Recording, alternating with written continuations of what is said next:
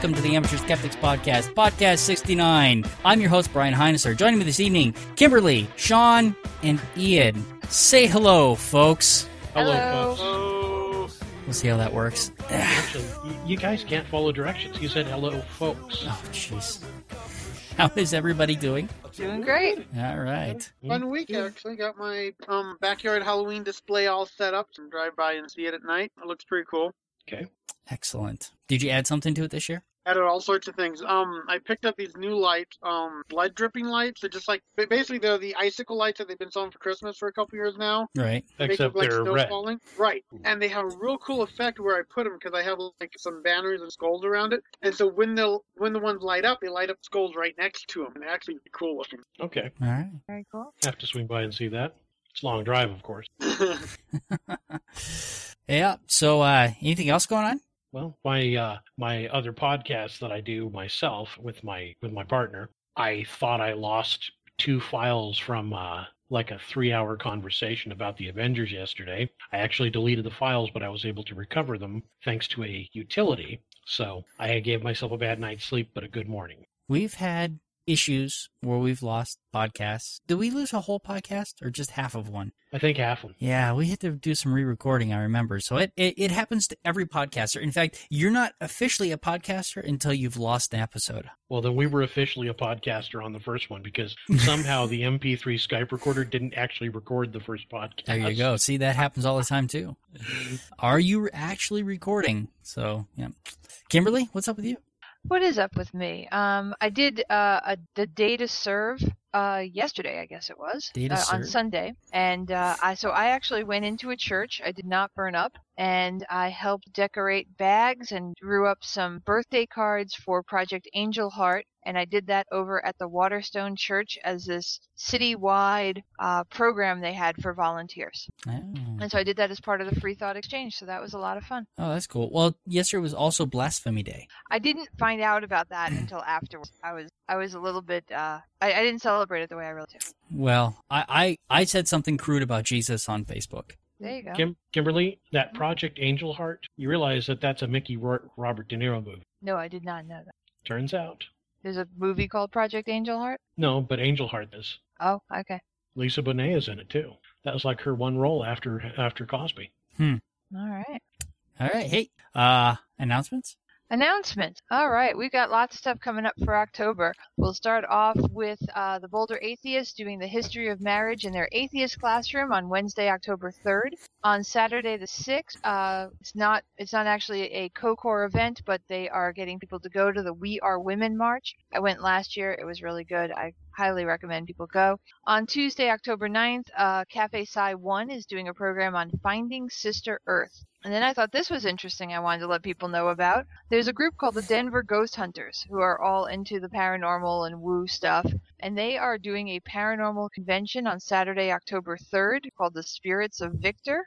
On Sunday, October 14th, there's the big Christians Unpacking Atheism event at a church uh, with Lee Strobel and William Lane Craig. Or, if that's not your thing, at the Humanists of Colorado the same evening, we're going to be talking about some of the uh, ballot initiatives that are going to be going on for Colorado, including the legalization of marijuana. And we're going to have speakers from both sides of the issues come and give a presentation and then do a Q&A. Right. On Wednesday, October 17th, if you've got a little bit of pocket change sitting around, there's apparently going to be a fundraising reception with Richard Dawkins himself. Um, minimum contribution is $500.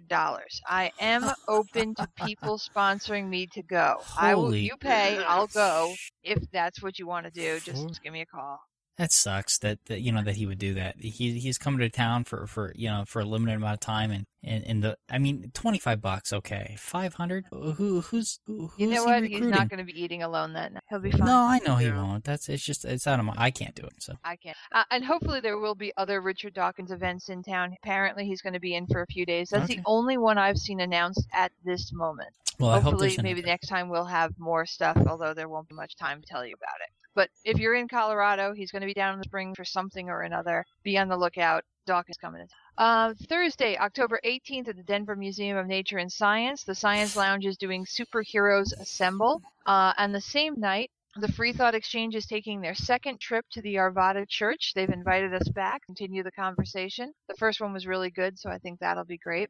Um, on a more reasonable cost thing, I wanted to let you know, Brian, I thought you might really like this. That same Denver Ghost Hunters group is doing a Ghost Hunting 101 class. Oh wow. It's 15 bucks for adults. Um, it's open. It might be some really fun to just kind of sit in the back and either giggle or um, or just see where they're going with it. Yeah, I could do that. Yeah, I'll look into that 15 because that would be fun. We might need to put something together. So, Yeah. Okay. all right. On the um, well, Ian's Mile talked High about Con it. mine, once I'd love more. to hear again about Mile High Con. Friday, Saturday, and Sunday, October 19th, 20th, 20th and 21st is Mile High Con. I will be there. Um, they're getting the schedule out this weekend, so I'll know what panels I'm on. I do know I'm doing one panel with my son about kids who have been growing up doing the convention thing, which will be fun. I don't know what other panels I'm doing as of yet. But it's always fun, meet the local authors. If you're into, you know, sci-fi and fantasy and, you know, genre fiction in general, it's a perfect place to go. All right. And then Wednesday, the 24th, Mikey Weinstein is going to be speaking on religion in the military. He's an extraordinarily powerful speaker. Um, it's down in Colorado Springs, but if you've never seen him speak, I would totally recommend it. I'm going to try to get down there myself, but I don't know. Yeah, I want to go And there then too. finally, on Saturday, November 3rd, uh, COCOR is presenting Parenting Beyond Belief Raising Kids Without Religion, uh, which sounds like an interesting one, too. And that's your announcements for today. Yeah. Hey, and of course you can head on over and vote for Ian. He has a uh, published, uh, which uh, published story, uh, which I started reading. Um, and uh, uh, but you know, Ian, their their site looks like something from 1995. Yeah, it's not the most updated of sites, but they are, you know, uh, easing that. uh, Basically, um, what the, the easing itself doesn't make them any money. They they have print books they sell, and that's where they make their money from. So I don't think they focus too much on um keeping their site looking the most updated. Well, I'm gonna I'm, gonna- I'm gonna say that it's not an excuse in this day and age to have Yeah. a to have a website that uh, looks like that. I- I'll give Jay a hard time about when I see him at Mile High Con. For Yeah, because here's the thing: is that it would not take much to to make that look nicer. I mean, some some tables would make that look nicer. Some simple HTML could really help this gentleman out. He probably could use a volunteer or two. Yeah, b- maybe. Nice. I'll bring Alright. that up to Jay when I see him at Mile High Con. He'll All be right. there. So, but yeah, check out my story, vote for it, enjoy it. There's, there's some decent fiction on there, you know, and it's free, so you don't have any excuse not to check it out. All right. Okay, All right. so well, I just yeah, wanted to, ahead. before we got into our main topic tonight, a friend of mine who listens to the podcast sent me this article. And uh, so I included it in the notes. It's called Why Some of Us Refuse to Face Facts. Yes, birthers, that includes you. Um, they kind of go ahead and skewer a couple of the um, the big things that no matter how much information seems to be put out there about the birth certificate, about uh, global warming or climate change, I should say, and, And they mentioned about, uh, vaccines here. Right, the vaccines thing too. Yeah, no matter like how Kim much evidence people get, they just don't change their mind. And it talks about some of the psychology behind that and um and how it it's basically uh, the way our minds work when we have something that we're trying to basically fit when we find something that that conforms to what we already believe in it forms a very strong bond in our brain and uh it's it's really very hard to get rid of it Well, humans in general are stubborn assholes. We know this. yeah well that that would have been an even shorter article Yeah, you know the the birther the birther issue is is interesting. You know, and it wouldn't be an issue at all if like we trusted our government. because then because you know you we, we can pretty much be sure that he was vetted somewhere but it's too easy to say well they had an agenda or they you know or this or that but he was vetted yeah it's just like well, and like they, they said in here, you know, it's just that the people who don't like him, they want to invalidate him as as a uh, you know as the candidate. Basically, just can't you know they don't have any good argument for it. They don't have anything they can really hold on to. So this seems like something they can really hold on to, and and they're just unwilling to give it up because I- it just they have. fits it Yeah. fits that hole so well. I, I bowl with a birther. And you know, I, I, I love the guy. I love arguing with the guy. You know, we, we, we, we get along really good, except for we don't agree, you know, but uh, he it's always the same arguments. Well, he did the oh he first it was um the, the it was the um uh, the birth certificate, which I is pretty much well debunked. They still don't accept it, but let's face it, you know, the, all they can say is, well, it was forged. Great. Um, and then the other one is, uh, well, he's using somebody else's social security number, which is totally bunk. You know, somebody filed, um, I forget which state it was, but they filed, um, uh, a lawsuit with the state against him. You know, well, actually, it's it's it's in here about Oh? Arizona doing it. And if I can, Oh. I'll just read a quick paragraph please. that I think pretty much sums up the article. Great. It says you can look at it from the point of view of the people that first raised the question. They want something that would invalidate the candidate, said Colleen Seifert, Arthur F. Thurnau professor of psychology at the University of Michigan and one of the report's authors. So if it were true, they say it would be so they say it would be so great because it would solve this problem for them. But it's not really true. So they keep clinging to it because they don't have an alternative that is equally damning, damning or equally would change the playing field. Yeah. And she kind of goes over the same kind of stuff again for cl- climate change, vaccines, but really anything, you know, where people really stick to a belief despite evidence, it's because it's really serving something for them.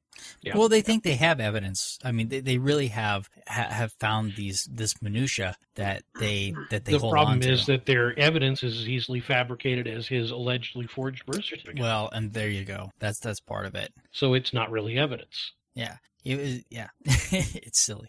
You know, Just wanted to and- include it in there and let Yeah. our, our listeners know anytime you see an article that you think touches on something we've talked about or you're interested in, send it to us. We'll be more than happy to include it. Yep. What is okay? Is this next one part of our? I'm not sure. I'm trying. The Stonewall riots. Who put that in? Yep. I Okay, put that all in. right. So Okay. we're gonna let Mac take it away here. Um, Mac, tell Okay. us tell us what what, what are we Well, gonna be talking Uh, about here? you know, first to be first of all, Kimberly, let me ask you, what do you know about the Stonewall riots? What do I know? Um, uh, I know that they happened in 1969. They Okay. basically followed a lot of um, back in the day. They the police would routinely raid gay clubs and basically arrest everybody in there. Right. And um, it happened all the time, and it was obviously really damning to your career, your family, whatever, because everybody was so closeted at that point. Well, they went into the Stonewall, which was a bar in New York. Um, if you ever go to New York, you can actually still say the same place. Um, I don't believe the Mafia bar is still bar, open, by the way. They have a commemorative site or something. And um, and one day they came in to do one of these kind of standard riots, and people in the in this bar just had enough, and they fought back, and it went on for days. It was huge. Right. And that essentially the anniversary of the Stonewall riots is the is the anniversary that they started the first gay pride marches on That's right. in yeah. Los Angeles, Chicago, and New York.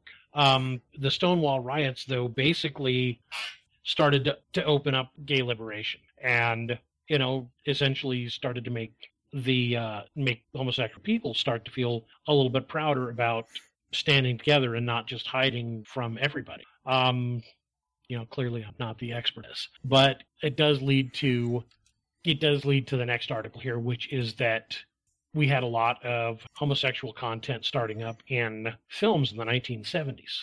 And just to put out my overall thesis here, my thesis is that pop culture reflects what's going on in society, but by reflecting what's going on in society, it also changes what's going on in society, that it makes things that were not acceptable suddenly much more acceptable. Okay, well, start out with the, with the first part of your case here. That uh, basically that so, I I mean, I can definitely see where what we see on TV and in movies reflects society and what in society's progress. Okay. And so, I mean, he starts out here, um, and this article was a lot of fun actually. Um, You're talking about the evolved homosexuality's evolved, evolving role in the 1970s film? yeah, Oh yeah, because you know we're talking about everything you ever wanted to know about sex. We're talking about the Rocky Horror Picture Show. We're talking about cruising. Um, let's see what else do they touch upon. Actually, those are the only ones that they that they mention in the article. But it just kind of went on from there. Midnight Cowboy. I'm trying to think of other ones that had because Midnight Cowboy was the interesting one because that was X-rated just because it had homosexuality in it, Hmm. and no nudity or Um, anything, and the sex was all off screen. But it got an X rating and it got Best Picture. It was the, only- it was the first X-rated movie to ever, in fact, right now the only X-rated picture to ever get uh um Best Picture. But now it's been um I think re-rated down to R, but. That, that was, you know, that, that definitely showed some interesting stuff about society. The fact that that got an X-rated just for um having homosexual references in it. right. Now, originally though, Rocky Horror Picture Show didn't do very well. No, no, it didn't do very well, it's but a it bad became movie, a, but it's supposed it to be a bad movie. but it's an underground cult classic Yeah. because It's a brilliantly bad movie, with great music in it. yes, it is. And, you know, from the very first moment that Tim Curry comes out in that bustier and stockings, he's right there in your face the rest of the movie. Yeah. But- and that was not so much gay content in that case, or as it was uh, transsexual, transgender content. Yeah. Well, and yeah, and remember that you know, I mean, the there's a difference between um, transsexual or, or and um, and uh, transvestite because transvestites are generally straight men. Yeah. Not always, right? But the, but I think it's a majority of men that dress up in women's clothing are straight men. I, Very I, high I, I, per- I'm sorry, what was that, Kimberly? It's a, it's a really high number. Um, who Right. who do it for the sexual pleasure kind of thing, as opposed to, and again, they're they're not completely separated entirely, but drag queens are usually doing it for the money or for the, um, you know, for making a statement and stuff like that. It's not so much a sexual thing, but Well, for straight men, the transvestite stuff is usually kind of hitting some kind of a sexual Perhaps, yeah. proclivity or need. Uh, not not that well, it, it changes their orientation, but it, it's serving that kind of thing in their heads. And some From of what I we- understand. some of what we see as transsexual or transvestite may actually people who are gender confused and are trying to act in the opposite gender to find out how it feels and find out if it's more comfortable. At Walmart, I worked with a um, drag queen, and you know, you wouldn't believe it. He, you know, when he he was in, I, I I never saw one of his shows, but I saw some pictures of him. He looked completely different in drag. I saw some videos of him, you know, a whole different personality. It was like he was a whole different person when he was doing yeah. his show. And he was straight. He had a wife and a kid, and you know, he got along with them just fine. But you know, it, it was definitely a, he, he, it, there was him, and then there was his drag queen pers- personas. And And his drag queen really- personas probably were different people than him. Yes, And he, could do definitely got- different things in those personas.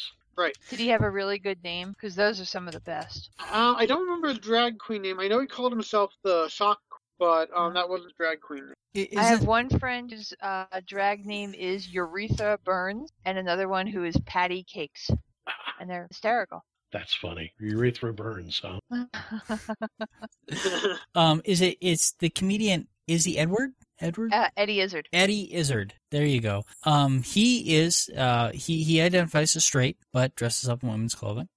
And he's hot doing it. I mean, I personally, I just adore Eddie Izzard. Well, I he's, think he's yeah, he's pretty awesome. But he, Oh. I, I've seen him in regular clothes and in drag, and he is just somehow sexy as hell in drag. And it's not, it's not because I'm a lesbian. He's he just carries it in a way that's, it, it's just mind-boggling. Well, you know, if we're talking drag queens, let's let's mention Wong Foo. Sure. You know, we've got Patrick Swayze and Wesley Snipes in there, who are definitely identified as being male male sex symbol actors, or were at that time, and we've got them in women's clothing in that movie, and they carry it off really, really well. well, then of course there's the Crying Game.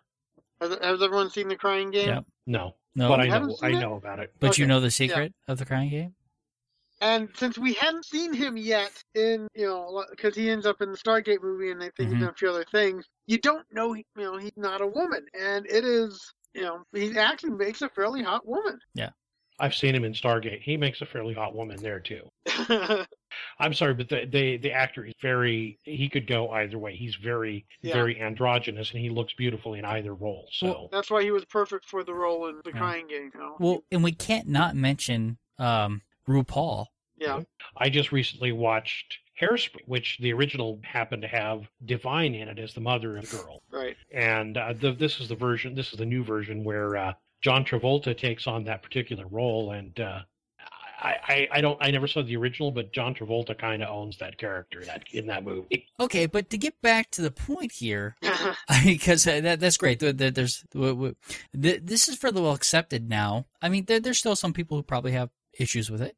but it's accepted now because it appeared then and people became i'm not going to say desensitized but they became they became used to it. They began it it, it became something familiar to see. And you think that by putting these things in movies and stuff like that is what did it, or do you think that it was already think so. happening so, that I they could put it in movies? i think it's a i think it's an interchange between the two. I think that something happens and pop culture reflects it but because pop culture reflects it more people know about it. And because more people know about it it becomes more acceptable to the overall herd mentality of society Basically, it feeds off itself. Exactly. It's the observer of, to use a you know to phys- use a physics term. Hmm.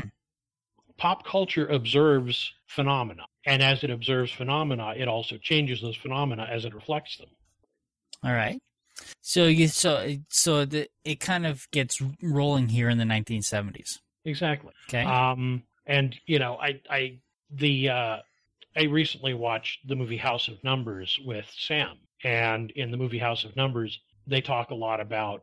Uh, there's a guy in there who was talking about how he visited a bathhouse over a weekend. He came away with like five different sexually transmitted diseases. So, you know, you one could probably make a case that liberation went too far in the opposite direction, just like sexual liberation in the 60s went too far in the opposite direction, just to, well, no, that's an interesting. wh- What is too far?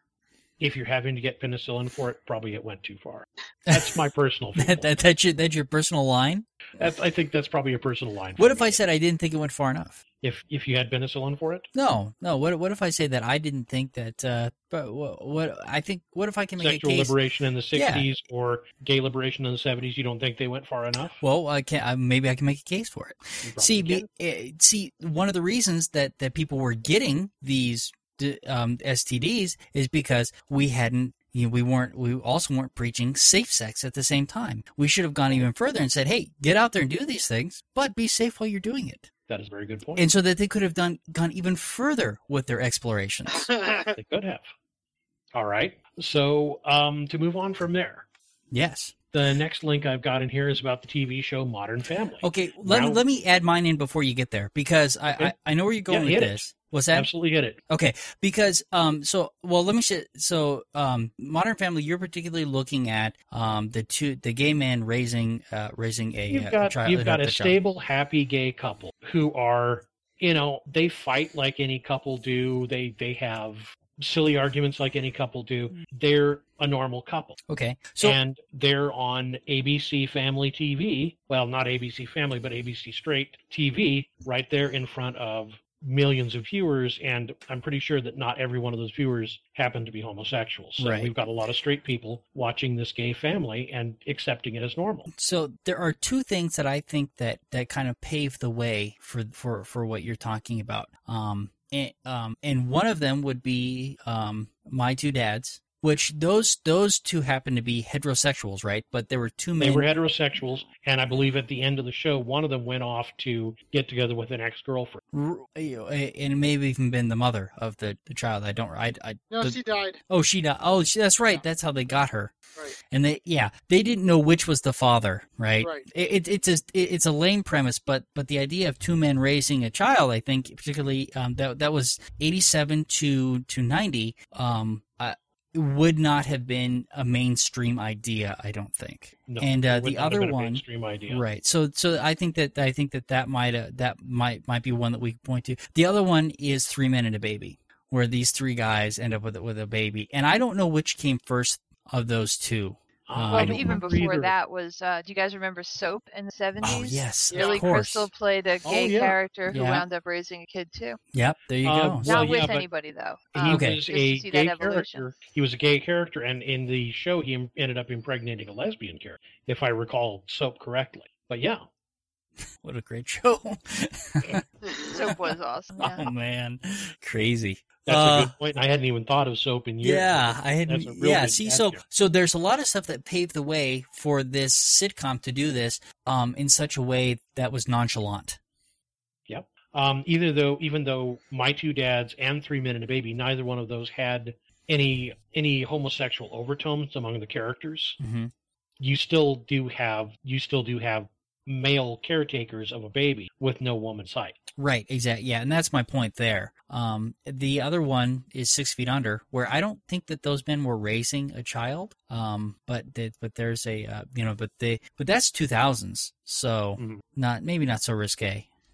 Yeah, but Well, even it's uh, interesting. I mean, I, I like Modern Family quite a bit, but it doesn't do everything right by a long shot. Uh, the article that you put in here kind of talks about some of that controversy of um, the way they treat a lot of different subjects, and usually they do it with so much humor. I'm not even kind of thinking about the social commentary. But uh, they've got a really interesting plot going on from the end of last season and the beginning of this one, where they're trying to adopt again when the series starts, they've just done an adoption overseas, and they're trying to do a local adoption, and it, it all goes south. And Well, um, goes south of the border and then goes down. Well, yeah, in that particular one. Um, but I found it a really, really touching episode. You know, again, as as somebody who's had to look into, and I never did it, but looked into adoption as the only way to raise a family. Um, you know, it's it's really an extraordinarily stressful process, and I, I thought they did a, a fairly decent job of, of kind of showing the frustration involved and about I you know I how how the- what a challenge it is. I thought Cam and Mitchell's reactions in there, the characters, were very, very genuinely, genuinely kind of broken, and I really liked the way they did that. Yeah. It's also nice to finally have, you know, some gay characters. And I, I believe actually only Mitchell is played by an actual gay man. I believe Cam, the guy who plays Cam, is straight. Um, but just what a relief to finally have a gay person portraying a gay character because we never get that. and I don't, you know, I don't really think. I I think they come across as more authentically interested in the things that they're interested in rather than caricature. Mhm. As much as you know, there's a lot of talk about musicals and and so on and so forth. They don't come across as caricatured. They come across as this is something that genuinely interests me. So Now, let me ask you this though: Do you think that they actually went? They they took some steps to to um to try to um uh what do I want to say? They they took some of the stereotypes and misapplied them on purpose because you have the more effeminate one who uh, is definitely more the caregiver for the child.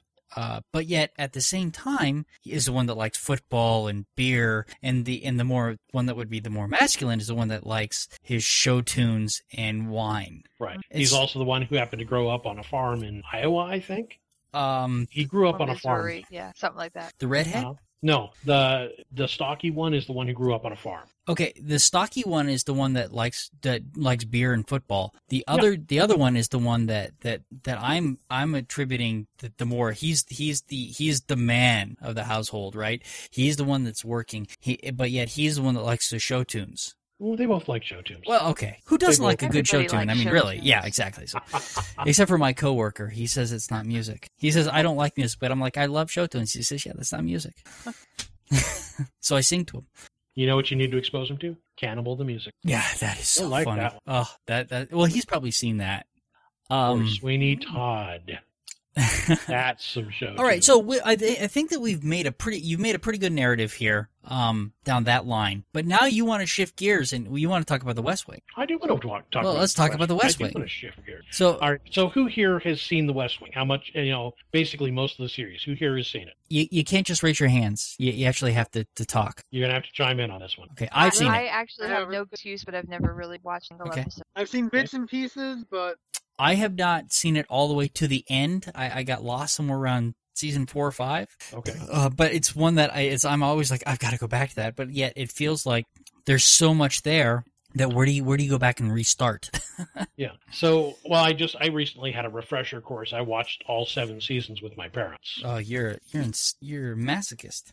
Uh, there's a lot of characters on that show, and and it was kind of difficult for my mom to keep track of a lot of all the characters. Yeah, not only that, how what time frame did you do this in? Uh, we did this. We basically watched about two to three episodes an afternoon every Monday. Yeah, that's a lot to absorb. Yep. Anyway, um, now there's a little bit of backstory on West Wing itself. Aaron Sorkin, the guy who created it, first did a movie called The American President. He did tons and tons and tons of research for this movie, and he didn't use it all for The American President. So he's like, well, you know, I've probably got enough here to put together a TV series. He got uh, one of his advisors, at least, was Dee Dee Myers, who'd been press secretary during part of the Clinton administration. So he had good advisors on this, people who had been in the process, and I don't I won't say that everything you see on West Wing is 100% accurate, but I think that watching it, the people who did watch the West Wing and you know, it stayed on for 7 years so I'm guessing a few did. I think that the people who watched the West Wing probably pay more attention to the political process and ask more questions about the political process because they watched this show that dealt with. Okay, I I would I would love to see evidence for that because my personal view is I think more people watch The West Wing than ever pay attention to politics. yeah. You watched The West Wing and you, you got involved in politics. Um, I don't think that that was the reason. Evidence. no, no, I, I, I think I think that Are you saying I have causation without correlation? I think so. I think so. I, I would like to think that you were right that, that, that these people made them excited about the, the process. And I would say even if they did, they thought, I'm oh not man, going that to say was everybody, but I think more people who have watched The West Wing sit down and maybe ask the questions, even if they don't act on those questions. At least they think about what they're what they're seeing when they're watching the political process. I, I would like to think you're right, but I don't. And I would think that Sam Sam made the comment about uh, the current election. Now she doesn't talk politics, but she's she was making the comment that the current election between Romney and Obama is playing out like reality TV, and it kind of is. Seems kind of Um, unreal to me. I yeah. can't imagine how stupid that man is. Sorry. You talking about Romney? yeah, I'm talking about Romney. I I don't think he's. I don't think he's completely stu- stupid. I think he's only about forty-seven percent stupid. Okay, while we're on this, Okay. then let's talk about rolling down windows on a plane because I think it was a joke. I just think he can't tell a joke. I, I think that was probably a joke. It's hard to tell. He does. He definitely. If it's a joke, he doesn't know how to tell them. He That's what I think. I I mean, when Obama tells a joke, he has a certain thing about him, like, okay, that's a joke. When Romney, if that was a joke, he definitely doesn't know how to say to make it clear that was a joke. He may have no comic timing.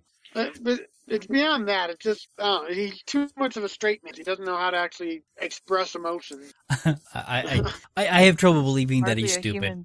I think he only expresses about forty-seven percent of his emotions. Uh, yeah. Where do I keep coming up with this number? All right, all right, go on b- anyway, before I have to start um, bitching about Ann Romney. I hate that woman. Um, but you know, I do think though that I, I whether I've got evidence for it or not, I think I know that for my own for my own part, watching this did make me more, more aware, and it did make me ask more questions. Yeah, okay, but did did it make you go out and, and go to your caucus meetings? No, No. it did not make me go out and go, go to my caucus meetings. Yeah. And and did it go out and, and, and make you want to become a become a uh, you know get involved and become a uh, a precinct become a precinct member? No, but No? Parks and Rec makes me want to go go and become a city councilman. Yeah. I, the the problem is is that the, the actual process, um, it, it's fun for a, a little while and then it's just tedious. And so I, I don't I, I- I have trouble with the idea that it actually inspired these people to get involved in, in any way and actually pay attention. And, and the West Wing is so much more entertaining and intellectual than it seems like our actual political process is. Well, Brian, don't blame me for that because I voted for Bartlet. Anyway, the next the next point I wanted to touch upon is the fact that cell phone videos have basically led to the rise of citizen journalism, and essentially everybody can be a reporter now. You talking about Romney and his forty-seven percent? Um, Uh, that that is a big part of it. But I put a link in there that basically I did a YouTube search for cell phone videos, and there's how many different momentous events listed in there, as well as tedious and mundane events. But how many different momentous events that were caught on cell phone video that there was never a reporter to see. uh, the hanging of Saddam Hussein. Let's see what's on the list. That's how we got that video. Was off somebody's cell phone. Yeah. Uh, cell phone video offers a rare glimpse of Sri Lanka's long civil war. Miami Beach Memorial Day shooting, May 30th, 2011, cell phone video. Denver Dark Knight Rises shooting, amateur video shows audience fleeing Aurora Theater. Frog plays cell phone video game. Now, that's quality reporting right there. Actually, that is a funny video. The funniest part is where the frog bites Ice Thumb at the end. if it's the same one I'm thinking. Mhm. All right. So I okay. So but that's a technological advance, not necessarily a sociological advance. It, Well- it's definitely social sociology advanced because of a techno because now somebody can do something like this. Technology does drive sociological advance. Absolutely. and sometimes it drives sociological uh not sociological i'm the word i'm not looking for is retreat but sociological regression hmm um unfortunately because we have computers and the internet we're both more connected to other people and less connected to other people than ever Well, we're more connected with the with people who think like us. that is true I have friends among the blog sphere that I love their stuff. I have no idea where they live, but you know, I bump into people at the store and I won't talk to them. So If you bump into him, you should at least say, "Excuse me." Probably. But, you know, usually I'm pushing my cart too fast in the opposite direction to say anything. That fell flat. Totally flat. That was, I, I, I, I tell a joke like Romney, apparently. She should have told you that. Um, I think you're more of a human being than I think Romney is. Oh, that's so sweet. Yeah. you know, I, I wanted to Right. comment when you were talking about the birthers. I, I, I, I live with one, although he's not a birther, he's a hatcher. He's a bird. Anyway, I, I don't think that's quite the same. we might have a different idea of uh, of that particular issue. yeah, his ideas about it are probably pretty pretty alien to us. Anyway, um, we talked before about science fiction sparring uh, spurring technological advances like the communicators on Star Trek evolving into our cell phones. Yeah, we got some pushback on that though, didn't we? We did get some pushback from that. In fact, we got some pushback on that from Dumbass, I believe. But, you know, if, I think the point is still good that sometimes when we see something in fantastic fiction, we want to know how to have something like that. Yeah, I, I Yeah. agree. I, I still think that that, that that I mean, because a lot of these people say that they were inspired by different things His, that they saw. his point about the Dick Tracy two-way wrist radio and its relationship to the cell phone was a pretty good, One. Yeah, okay. but that's also fantastic fiction. Hey, don't give him too much credit. I mean, let's not let it go to his head. I mean, here's a guy who hasn't put out a podcast in like a month. Well, that's because he can't get in on a gas. Uh, Actually, we were setting that up. He's supposed to be getting back. To, Oh yeah. Well, he he did put one out last week finally, but it was an old one that he finally recovered. So you know what? Once again, not too much credit for that guy.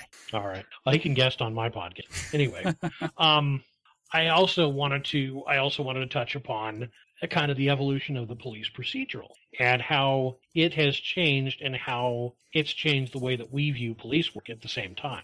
You know, we touched upon this before about uh, you know how real life is not like CSI Right. and how long the how you know nobody drives around in big black big black SUVs and how long DNA tests really take to come back and you know how very few police officers really wear sunglasses at night and Yes. take them off saying dramatic things. Yeah, yes. We, we we we covered we covered all of that. Yes. Um, but I, I think that the first the first example, the first example I could think of at least of a really good police procedural that tried to show show a semblance of reality was probably Dragnet.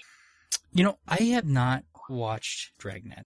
I've I only I saw the pieces. movie that came out back in. Yeah, that was. Was a- That was a that was a That was- comedy. Yeah, they yeah. Yeah, that That- was a That's, comedy. that's the only thing I've ever watched. I never saw the. I will say about the movie in '87, Dan Aykroyd was spot on for Jack Webb. He he did Jack Webb better than Jack Webb did himself. Um, but you know, Dragnet. First of all, all the cases on Dragnet were supposed to have been taken from real life.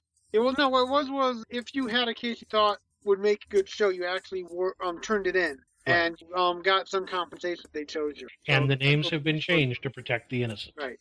There's another one I actually need to throw in here, but we'll talk about that when uh, you know it comes up on the timeline. The next one that I want to put in here, you know, Dragnet though, you had these guys going from place to place, interviewing witnesses, and the witnesses would all would always be the the classic line on there is just the facts, ma'am, because the witnesses would be giving them all kinds of hyperboles. They're trying to as they're trying to get these details out of them. So, but you know, you're going from place to place, you're interviewing people, and and and working at it and and and just just just working and working at it until you finally find the right person on this show on Dragnet. Um, the next one I put on the list was Barney Miller. Ian, I know you've watched the Barney Miller. Uh, not really. I, I'm familiar with it. I've seen some. I've caught some, but you know. I know that the guy who played Fish, who originally was in um, Godfather, one of the reasons he really liked that role is after having been in the first Godfather movie, he was getting pulled over all the time by police. And then after he did Barney Miller, suddenly he wasn't getting pulled over. Uh, actually, that that that tends to go toward my point about pop culture affecting reality too. Because if you see him as a guy in The Godfather, you pull him over. If you see him as a detective on Fish, you give him a pass, or a detective on Barney Miller. Um, There's a quote in the Wikipedia article about Barney Miller, though. Um, they asked Dennis Farina. Let me see who actually did it. Did ask the question. Let's see. Jon Favreau's independent film channel talk show Dinner for Five. Dennis Farina, who used to be a Chicago police officer, uh, he asked him what he thought was the most realistic police show, and he said that Barney Miller was it hands down. Really? Yeah. You know what they did on Barney Miller? They sat around the squad room a lot. They drank a lot of coffee. They pulled in the same perps for disorderly behavior multiple times, and they did lots and lots of paperwork. Yeah, it seems like what I remember from it. so what I caught, I don't remember them ever leaving the um office. So it seems like everything took place. Yeah, and they did occasionally have some really tense moments in the office. They had hostage situations and things like that. But pretty much everything took place in two locations, which is in the precinct and in Barney Miller's apartment. And there wasn't a whole lot of Barney Miller's apartment. Hmm. All right. I just find it amusing though that an actual that an actual police officer would say that that was the most realistic police show. And I think it's because all they did all the time was paper and drink really really crappy coffee. okay. The next one I threw on my list was Hill Street Blues. And Hill Street Blues, you had some really, really gritty stuff that happened. Bad things would happen to the characters, and sometimes you didn't get any satisfaction the bad things that happened to characters. You had two officers wounded at the end of one season, and at the beginning of the next season, if I recall correctly, they were back and working, but nobody had any idea who had shot them. There was never any satisfaction on that. I don't think it was ever solved. It just happened, and these guys had to get on with their lives after that. I think it was Hill and Renko got shot. Did they reference back to it at all, or Well, yeah, they, they the characters were affected by it. okay? So I don't think they did anything so far as so far as like sending them into uh, into career counseling based upon this or anything like that. But you know, they did show that things were affecting characters. The other things that I remember from that show is you had you had detectives in the precinct. You had this one guy who was trying to make it big and get out of the precinct, but he always just he kept starting on these big projects that were going to make him a million bucks, and suddenly it all it all fell down in his face. So you've got a life outside the precinct, and it's probably not going real well. Um, I think that the next one I want to mention is actually the one I need to put in here, and I think it comes next on the list, which is Cops. You know, I know I've watched Cops, and you know, of course, we have the the song, you know, that we had, that we associate with it. Want to do? It's right, Bad Boys. What are you going to do when they come for you?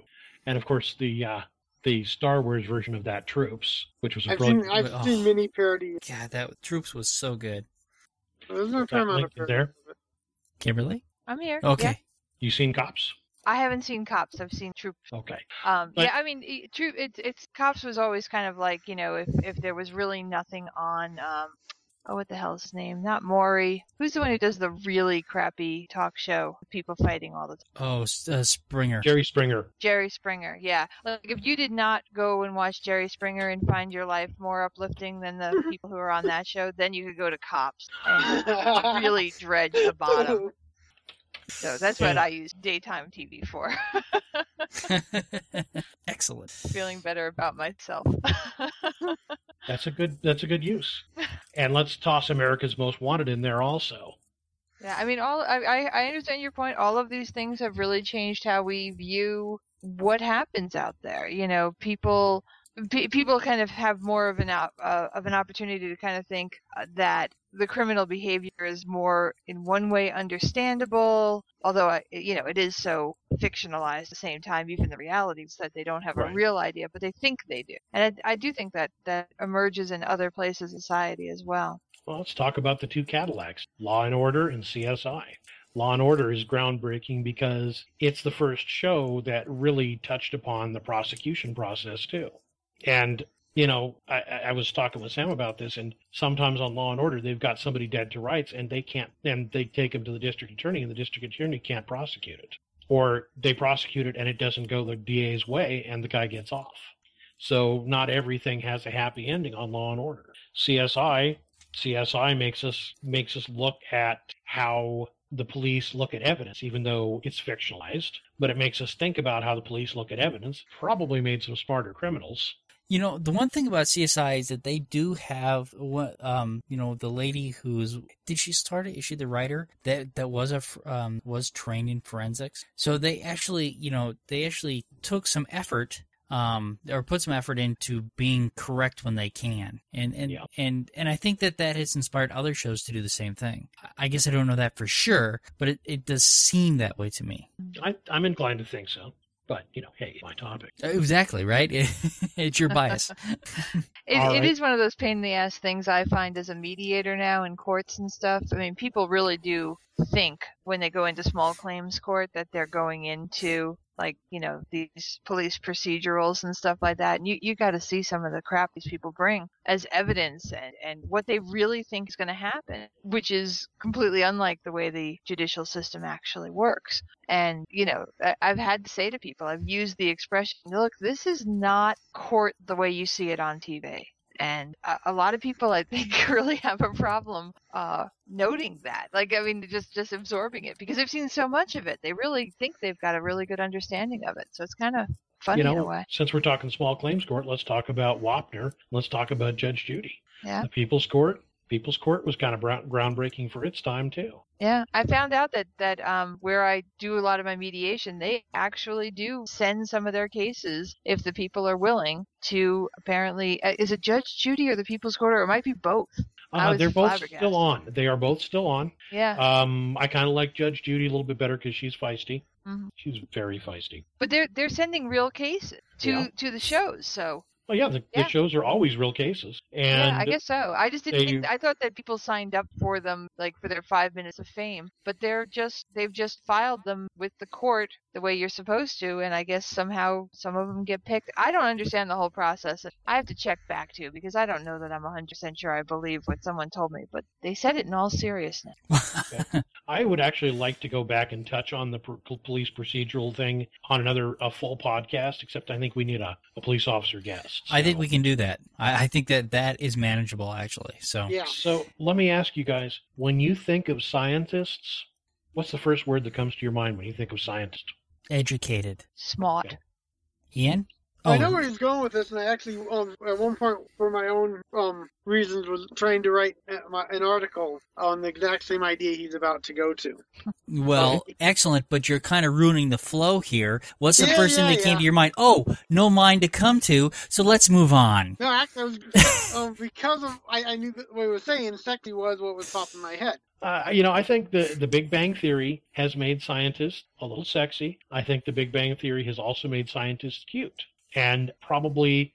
Even though the characters on the show are socially awkward, it makes scientists seem a little more human. Well, geekiness in general is becoming sexy. I mean, Yes, you look is. at what's out there. You have the um, was Team Unicorn, um, who one of the members is married to Seth Green. Um, who else do you have? The, the, but there's a whole lot of geekiness becoming sexy right. So Big Bang, Cosplay is big, and cosplay is geekiness. yeah, oh yeah. Of course, cosplay has a light side and a dark side. Okay, what is the light side cosplay? is cute Because I wait, girls. uh, hold The- on. the Explain side is- cosplay to me first, because I'm not. I, I keep hearing this, and I and I have not looked at what it is. Cosplay is well, Ian. Basically, costume. You know, it, it- it's a, a What- bit more extreme costume. You know, a level up from just going out and buying whatever's on the shelf. This is you know really getting into. You don't even have to be characters, uh, you know, a recognizable characters. Say you cosplay. You just have to make a costume, basically. Really crowded. Okay. If you spend a year building yourself a fully transforming Starscream costume and take it to a convention and wear it one day, you were a cosplayer. Okay.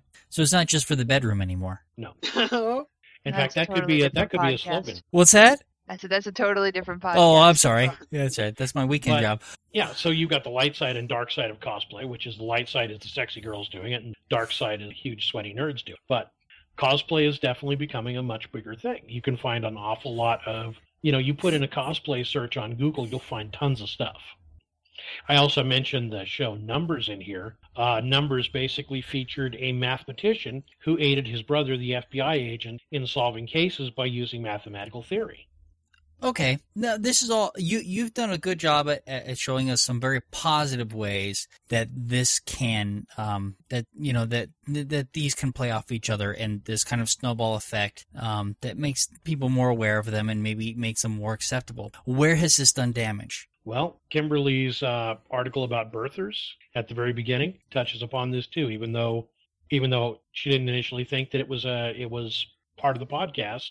It touches upon this because the birthers thing that's pop culture, and that is a pop culture negative effect right there. Well, You've got the pa- people who take some dumb idea into their mind and make it into a belief system. Well, in one of our past um, podcasts, we talked about um, DNA evidence and stuff like that, and how it's not as easy in real life as off the shows make it. Right. You know, Uh, the- DNA results take months, you know, not five minutes. Right. By the way, another entry into the sexy scientist thing, Abby on NCIS. Refute me if you can, Brian. Um, I can't. I've been watching the uh, the British Sherlock, which is an absolutely amazing brilliant series. show. And there was a character on there who um, who talked about how you know the the scientist, the intellectual, was the new sexy, and and Yeah. did a very good job of being very convincing about it. Sure. The geeks are taking over. Uh, We really are. Well, it's not. Chic. Oh, but here, yeah, exactly. Geek chic, right? It's Yeah. not. It doesn't have the stigma attached to it. No, you it know, doesn't. But many of us were geeks in high school, and it did have that stigma. Now, it wasn't so bad at my high school. I, I have to admit. Um, but I know other people who who probably suffered much more than I did. But I was part of that geeky crowd, I ran with a crowd of D and D players. as did I, and you know, computer nerds and programmers. Yep. All It's right. an interesting crowd. Yeah, it, yeah. Well, the whole subject is interesting, and I think though I I I- I'd like to do the opposite show. I'd like to I'd like to I, I think that we should look at where this stuff had where it's gone wrong, where it's made things worse. Because I, I, think, that'd that make I, an interesting I, show. I think we're only very touching the surface here because the, the the things that you've given here are very positive, but I suspect that there might even be more negative things that we that we get from um, from this kind of social socializa- socialization. Right. All right. Okay. Not socialism necessarily. So it's not going to be the next show, but we could definitely do that a little ways down the line. Yeah, the next show is going to be our our paranormal TV show show. Yep. And uh, we're and we're welcoming back our guest. Um, Jason Cordova. and uh, so yeah, so we'll be doing that. So Another way that pop culture has affected the uh, state of the Yeah. world, and that could be considered a, a positive or a negative. No, I, I, I have some negative issues with it. That's one reason why I think it'll make a good podcast. yeah, I think I think Yeah. it will too. And But I. on the other hand, Jason Cordova would think that it's got positives, where you think it has um, negative. I don't know that he does. That that'll be an interesting situation. Yeah. Does he? It will be an interesting. Yeah. it will be interesting to see. Um, so we'll see. So that'll be fun. The other thing that, uh, if we're done, uh, I, I have one more thing that I want to mention. Well, I I just added here at the bottom. Oh, did you add noticed. something? Yeah, I just found out it is banned book Oh, 30th anniversary of it. So I encourage everyone to go out, look, you know, find some banned books, some um something to celebrate banned book week. But you know, it's definitely been, you know, I, I brought up the the um whole issue before, so you know, see see what you can do, you know, to promote literature and promote freedom of speech. all right, very good. All right. All right. What were you going to mention, Brian? Oh yeah, I, I want to mention. You know, um, if anybody listens to Dumbasses podcast, the uh, Dumbass Guided Knowledge and stuff, and uh, the Invisible Sky Masters podcast, one of the things that he's always talking about is is helping to give other people a voice. And so, it, so he he's if anybody wants to do a podcast and you're not sure exactly how to do it, contact him. He he's building his you know his media empire. He doesn't care if if he agrees with you or not. He just wants to help give. Uh, particularly, I think mainly skeptics, right? But uh, but he doesn't have to agree with you. He's trying to help people and give them a voice. So uh, check out, go check out. You know, I think it's uh um what the dumbass's guide to knowledge.com anyway we'll we'll try and put something in the show notes too but if you're interested um, he wants to help give people a voice and i think this is a great idea i totally disagree with people who are like you've got to have a niche no you've got to start somewhere so if you if you think that you you want you have a voice and that you want to you know and that you want to try a podcast um, there's a good place to help. He'll help you get he'll he'll help you get started. So um, we'll make sure we get something in the show notes. But I think that, that what I, I really like what he's doing, and I want to support it because um, even though we're not a member of his multimedia empire, he's a friend of ours. Yes. And no matter what, if you've got something to say, put your voice out there because everything you've got to say is valuable. Everything anybody's got to say is going to be valuable. Um, do a podcast. It's not that hard. Write a blog entry. Post on a forum. Anything. Get your words out there. So yep. All right. Is there anything else? That's it. All right. Well, say goodnight, everybody. Good night, everybody. Good Good night. night. Mac, whatever happened to that's another one in the can? Um, I'm just. I, I'm, they can't. They can't follow directions. You said good night. You said to say good night, everybody. I know, but here's That's the thing: another one that in the can. You you used to say that, and, and you you dropped it. Yeah, I don't really know why. All right. It's another one in the can. Good night, everybody. All right. See you guys later. Thank you for listening to the Amateur Skeptics Podcast. For more information about the Amateur Skeptics, go to amateurskeptics.com. To send us feedback, suggestions, or big flaming insults, feel free to contact us at WTF at amateurskeptics.com. Other contact information can be found on our website. You can leave a voicemail for the Amateur Skeptics podcast at 720-295-7785. Music for this podcast was provided by OFM. To find out more about OFM, go to myspace.com forward slash OFMHQ. This podcast is released under a Creative Commons, no derivatives 3.5 license. Thank you for listening to the Amateur Skeptics podcast. Amateur Skeptics website, Facebook, and podcast album art is provided by and copyright Shadow Knight Digital Portraiture. Larger prints or custom pieces are available upon request.